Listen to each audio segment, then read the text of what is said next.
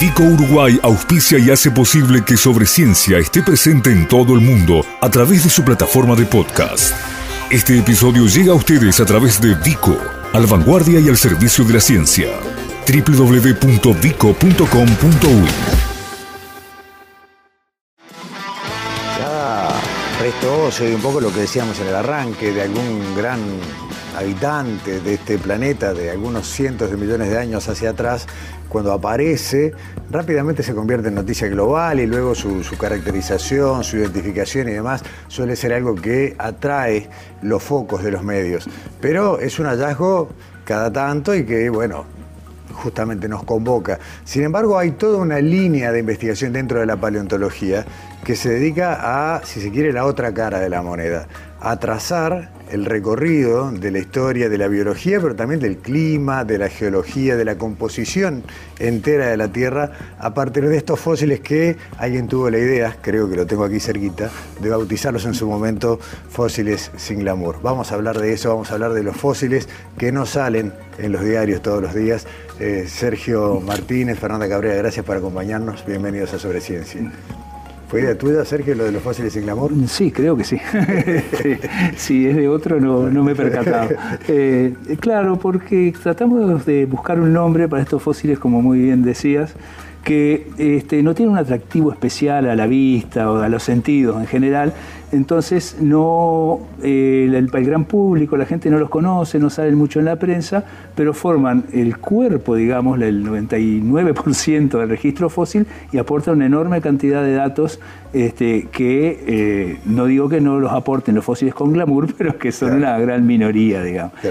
Yo recuerdo el año pasado cuando conversábamos, Fernanda, contigo, cuando se abordamos el tema de la caracterización del bulímulus más antiguo que se había encontrado aquí en Uruguay, y vos nos decías que no solo es la información de la especie en sí misma, sino que por eh, su antigüedad a veces o por el conocimiento biológico se extraen conclusiones de índole climática, geológica. ¿Cómo, se lee, cómo, leen ustedes toda esa información en, esto que, bueno, que además han traído una parte de la colección del Departamento de Paleontología de Facultad de Ciencias? Bueno, o sea, la idea siempre es que nosotros no trabajamos con un material como pasa, como decías tú, con el ejemplo de un dinosaurio o el ejemplo de un resto de un mamífero, que en general trabajan con un hueso o, con o sea, con algunos de un mismo individuo. En general nosotros trabajamos con el conjunto, es decir, eh, varias especies de un mismo lugar que nos dicen cómo era el ambiente en ese momento. O sea, en general trabajamos con eh, distintas especies, distintos grupos, no solamente de una sola de un solo grupo, como puede ser solamente caracoles, sino en general trabajamos con varios conjuntos de especies del mismo lugar. Y a partir de eso, por ejemplo, en el estrato en el que aparecen, el fósil te permite datar, por ejemplo, eh, la geología. Por ejemplo, sí, o sea, digamos, los determinados fósiles en determinados estratos de la roca te permiten saber qué edad tenía esa roca en el momento en que se depositó, en el momento en que estaban esos fósiles vivos.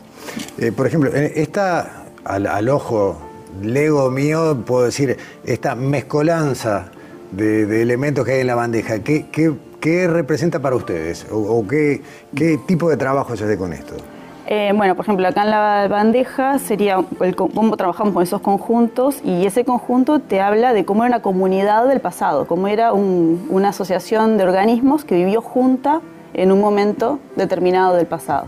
¿Y qué información te da? Bueno, es a partir de los distintos elementos que componen esa asociación.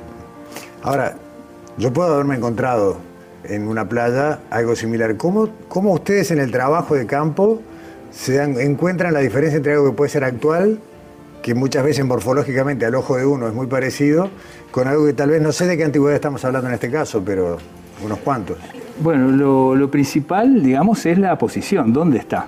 Nosotros buscamos los fósiles en los estratos geológicos, entonces, digamos, eh, ahí se supone que este, lo, que está enterrado eh, es más antiguo. ¿Cuán antiguo? Se va a saber, ya sea por la datación relativa que llamamos, o sea, nosotros comparamos con el conjunto mundial de organismos en qué posición está en esa eh, escala eh, geológica, digamos, o directamente usando eh, las valvas en este caso para datarlos con este, isótopos este, radiactivos o otro tipo de isótopos estables que nos dan una edad en años directamente.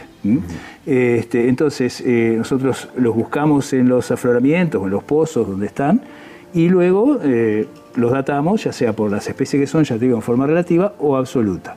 Si los encuentras sueltos, digamos, por ejemplo, no sé, alguien los tiró a de un container, este, eh, eh, puede pasar que sean muy parecidos a los actuales, pero salvo cosas que tengan unos pocos miles de años, este, no hay confusión posible para el que conoce de las especies. Claro, porque ahí está, ¿no? a la vista no entrenada uno encuentra que evolutivamente hay muy poco cambio, que un, eh, vuelvo a la nota del bulímulos del año pasado, en definitiva es pariente de los caracoles de jardín de hoy y un ojo no entrenado tal vez no se da cuenta, que ahora no recuerdo cuántos millones de años tenía, pero... Eh, y tiene como unos 90 millones de años. Eh, ¿cómo, ¿Cómo se desarrolla esa destreza para darse cuenta que en este caso las valvas, por ejemplo, no son de una mariscada que me... Eh, y más o menos como dijo Sergio, o sea, primero yendo al lugar donde aparecen, o sea, en qué lugar aparecieron. Es lo mismo si encontramos estos que son marinos, que encontrarlos en la playa, como si los encontramos, por ejemplo, hoy en el departamento de Durazno o en el departamento de Soriano, por ejemplo. Ahí O sea, ahí ya tenés una información de que muy modernos no son, sabiendo que hoy en día estos deberían vivir en el océano y los encontramos en lugares donde hoy no hay océanos. Eso es un punto de partida. Y luego también a veces podemos ¿no? diferenciar algunos que están muy bien preservados o muy lindos en aspecto y ahí hay que recurrir a dataciones, a formas un poco más agresivas para saber qué edad tienen. Eh, dijiste, hablaste, nombraste dos departamentos y eso es otra cosa muy interesante. Ahí ustedes tienen hallazgos de distintos puntos del país en lugares, o sea, prácticamente en todo el territorio, ¿no? Prácticamente. ¿Cuáles son hoy, hoy los puntos más interesantes? Y no para que la gente vaya a hacer travesura, ¿no? Eh, prácticamente todo el territorio. O sea, tenemos fósiles en Uruguay, en, todos los departamentos aparecen, aparecen restos. Eh, Como eh, paisajísticamente, digamos, quizás, por ejemplo, puede ser la costa de Colonia, la costa litoral del río este, Uruguay, digamos, de Colonia, bueno, o Río de la Plata formalmente, pero este, eh, porque tiene barrancos, tiene playas, entonces aparte de las unidades geológicas se disfruta del paisaje, ¿no? Y después este, también en el mismo litoral, para seguir por ahí, no sé, las barrancas al lado de la ciudad de Salto. O las barrancas son buenos lugares, ¿no? todo lo que es este, lo que deja la roca expuesta, roca sedimentaria, es buen lugar. Puede ser una barranca, un corte, una cantera hecha por el hombre, este, un corte hecho por un arroyo, un río, todo, todo lo que deje expuesta la roca nos va a servir para buscar. Tiene que tener fósiles, no todas las rocas tienen fósiles, por más sedimentarias que sea. Eh, dentro de lo que hoy han traído, insisto, es una pequeña pero muy ilustrativa porción de lo que es la colección con la que ustedes trabajan cotidianamente en el Departamento de Paleontología de la Facultad de Ciencias. ¿Qué es lo más antiguo que tenemos en la mesa? Em, lo más antiguo son los representantes de lo que vendría a ser el devónico, que es hace unos 400 millones de años. Eh, que son una fauna muy antigua, que la podemos encontrar con los fósiles, aparecen en el departamento de Durazno. Se ha asociado también a un curso de agua actual, aunque en realidad no tiene nada que ver, ¿no? Porque eh, en la época donde esto se formó, ni siquiera era el mismo continente. Exacto. La, configuración continental era totalmente diferente. Eh, de hecho, es, este, el estrulmar, estos son organismos, estos que están acá, todos en, en rojo, en marroncito, son organismos marinos, este, y bueno, Durazno obviamente no tiene mar, y un mar frío, éramos un mar prácticamente polar, este, o, subpolar, y eh, no solo eh, se encuentra en Uruguay, sino que sigue todo este mar, cubría gran parte de Brasil, del sur de Brasil, somos parte de una gran cuenca. Este, y se encuentra, bueno, también en cortes de arroyos, en canteras, este, se explotó durante un tiempo eh, la arcilla donde se encuentran estos, estos organismos. Eh, cuando hablamos del devónico, ¿de qué antigüedad estamos hablando? 400 millones de años. ¿Cómo? Claro, está bien, eh, al quedar atrapado en la roca, eso ayuda a su preservación. El tema es cómo llegás a, volverlo a encontrar. Y normalmente los procesos geológicos hacen que las rocas vuelvan a aparecer, digamos, en la superficie, se erosionen y eso hace que queden visibles de nuevo los fósiles. Tenemos ahí una muestra, ¿no? De, una roca con... ¿La, podemos mostrar? Ahí está. Ahí está. E, esta roca es, por ejemplo, vendría a ser eh, litificado, hecho, hecho roca a roca, algo parecido a esto, este, pero que se endureció y se formó una realmente una coquina, se llama una roca formada prácticamente solo por fósiles. Este, pero eh, a pesar de lo que parezca entre esto y esto no hay gran diferencia, digamos, solo la consistencia casi. Este, pues porque se sufrieron distintos procesos que nosotros llamamos tafonómicos, distintos procesos de preservación, pero las especies son muy similares. Esas son las variaciones que podemos ir encontrando. Acá tenemos algunas especies que tenemos de representantes actuales y eh, representantes de, también de, millones de años para atrás, con, de esas parecidas a las que uno se puede encontrar en la playa. ¿Cómo no? Este, tenemos eh, estas, por ejemplo, que se llaman eh, dólares de arena, sand dollars, o también se llaman escudos de mar. Son, se encuentran en las playas, quien haya estado en las playas este, caribeñas o del Brasil, los ha encontrado y me pareció interesante traerlo porque esos que está mostrando Gustavo son sus ancestros, digamos, son sus, este tiene... parientes. Este tiene, eh, desde las especies esta vivió entre hace unos 10 y 5 o 6 millones de años y son los ancestros de estas especies que hoy son tropicales y la, antigua, que es levemente diferente, bueno, verán ahí en cámara, este, vivió cuando el Uruguay y gran parte de la Argentina eran mares tropicales también. O sea, pasamos en el Devónico de mares polares a hace en el Mioceno, que se llama cuando sucedió esto, entre 10, 5 millones de años, a mares tropicales en esta zona. O sea, eso les muestra cómo eh, varía la geología, la, configuración continental y los fósiles, la vida que había ahí, ¿verdad? Quiero volver a recalcar algo que les pregunté hace un rato, pero, pero que viene en, la narración que están haciendo. Eh, a partir del fósil que se encuentra, uno reconstruye lo que había en el territorio y dice, bueno, esta especie es de agua de más de cierta temperatura. Podemos afirmar que en este periodo era en este, este territorio un océano cálido. Eh, o sea, el, resto vivo es el que orienta a la reconstrucción paleoclimática. Sí, básicamente sí es así. O sea, justamente la presencia de, esos equinodermos que mostrabas recién, de esos eh, escudos de mar, eh, indica que el ambiente era cálido y además este, muy marino, que aparecen también en buena parte de lo que hoy es Colonia, por ejemplo, que el agua es dulce o, apenas salobre. Eh, no forma parte de esta charla de hoy, pero además ustedes trabajan mucho con lo que son las marcas de, vegetales, la que, cuando quedan, digamos, estampados en roca y demás, eh, para reconstruir la otra parte de la, de la vida de la época.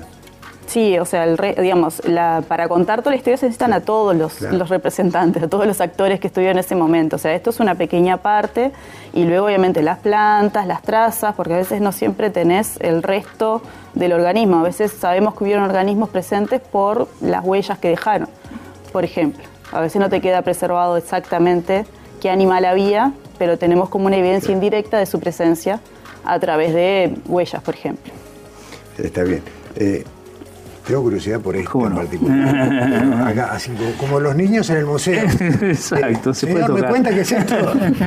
este, bueno, eh, este es un ejemplar contemporáneo de los escudos de mar que estábamos hablando ahora y también ese, su nombre además es curioso, se llama Dinocardium, o sea, dinosaurio que decir saurio gigante. Y esto es Dinocardium, que quiere decir corazón gigante. claro. Es muy cariñoso. Este, y se llama así porque el, hay actuales parecidos, si uno lo mira, ¿verdad? Tiene una forma de, corazón, lo mira de perfil. Y es un, un bivalvo este, que Hoy en día sus parientes también, como el similar a este, sus parientes actuales viven en aguas también tropicales. Y este, por supuesto, no se encuentra hoy en día en nuestras playas, en nuestro mar, pero eh, sí en el Mioceno, cuando el mar era cálido, junto con los escudos de mar que veíamos, es otra prueba, como decía Fernanda, cuando uno estudia, estudia toda la evidencia, este, no, se, no se limita generalmente a un, a un organismo en particular, digamos, sino que estudiar todo. En los últimos minutos me quiero eh, parar en un extranjero que hay en la mesa, pero que es un pariente cercano. Lo voy a levantar un poquito, a ver si se puede ver por acá. Y eh, me cuentan, por favor, porque me estuvieron contando fuera de cámara. ¿De qué se trata? Este, bueno, este cosa que parece algo tan simple, ¿no? Parece una rayita. Eh, son organismos que se conocen como graptolites y son nuestros parientes como cordados, como vertebrados más cercanos dentro de este material que tenemos. Eh, no parecen un pez, no parecen nada, pero el estudio eh, morfológico detallado de este tipo de fósiles que parecen ramitas ha demostrado en realidad que son nuestros parientes dentro de los no vertebrados, de los, este, organismos invertebrados, pero sí con cuerda dorsal, este, eh, que es, se encuentra fósil desde tiempos muy antiguos, inclusive más antiguos que estos, por ejemplo, que vemos hoy. Pero no tenemos representantes en Uruguay. Lo, lo trajimos por esa curiosidad, pero ahí en Argentina es lo más cerca que tenemos. El sistema nervioso central tal vez sea la, de las primeras manifestaciones. Es algo muy Sí, primitivo, claro. digamos, no, no, no, Sí. no hay que imaginarse, no, o sea, está bien. porque los, los especialistas que estudian esto son, son muy especialistas, digamos. Este, pero sí, son, son nuestros, son parientes nuestros, bastante cercanos. ¿Qué es lo que, a ver, eh, qué hago yo, qué hace cualquier persona que, por ejemplo, está caminando por un barranco un arroyo y encuentra en medio del barranco, no arriba, porque se supone que si está en la superficie, tal vez no sea tan antiguo, pero en el corte empieza a ver cosas. Eh, saca, saca fotos, llama, avisa, ¿qué es lo, que, qué, qué es lo mejor en estos casos? Eh, lo mejor, primero es evaluar el estado del material. A veces si el material se está por perder, está muy fraccionado, lo que sea, o sea, sacarlo por lo menos para recuperarlo es una buena opción. Si no, sacarle foto y avisar a, siempre a la facultad es, es en realidad la, la- la opción principal. Pero siempre se puede evaluar porque a veces hay materiales que es mejor rescatarlos que perderlos. Claro, está bien. Eh, Sergio Martínez, Fernanda Cabrera, muchas gracias por venir, por contarnos y por eh, traer esta colección, todas piezas únicas, la historia. A mí me parece tan raro tener tantos, tantos años acá en la mesa. Y muchas gracias por venir y bueno, la seguimos. Bueno, Muchas muchas gracias a ti. Hasta pronto.